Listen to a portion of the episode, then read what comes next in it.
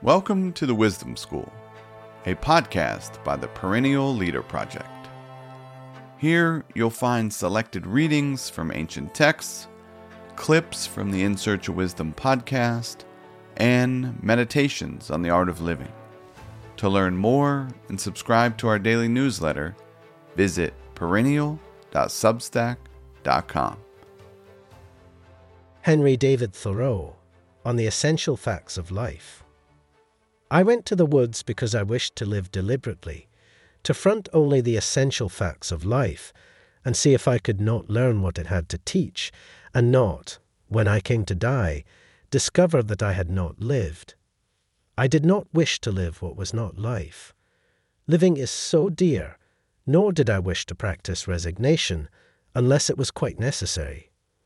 I wanted to live deep and suck out all the marrow of life, to live so sturdily and Spartan like as to put to root all that was not life, to cut a broad swath and shave close, to drive life into a corner and reduce it to its lowest terms, and if it proved to be mean, why then to get the whole and genuine meanness of it, and publish its meanness to the world, or if it were sublime, to know it by experience, and be able to give a true account of it in my next excursion.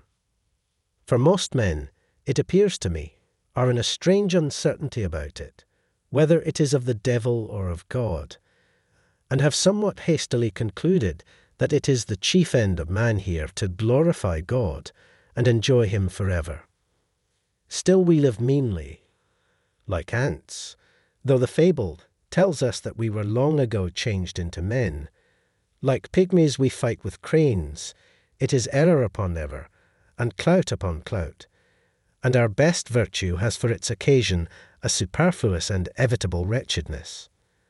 Our life is frittered away by detail. An honest man has hardly need to count more than his ten fingers, or in extreme cases he may add his ten toes, and lump the rest. Simplicity, simplicity, simplicity. I say, let your affairs be as two or three, and not a hundred or a thousand. Instead of a million, count half a dozen, and keep your accounts on your thumbnail. Thank you for listening to this selected reading on the art of living. For more tools to help you live your highest good, consider reflecting, contemplating, or journaling on what you've heard. Until next time, be wise and be well.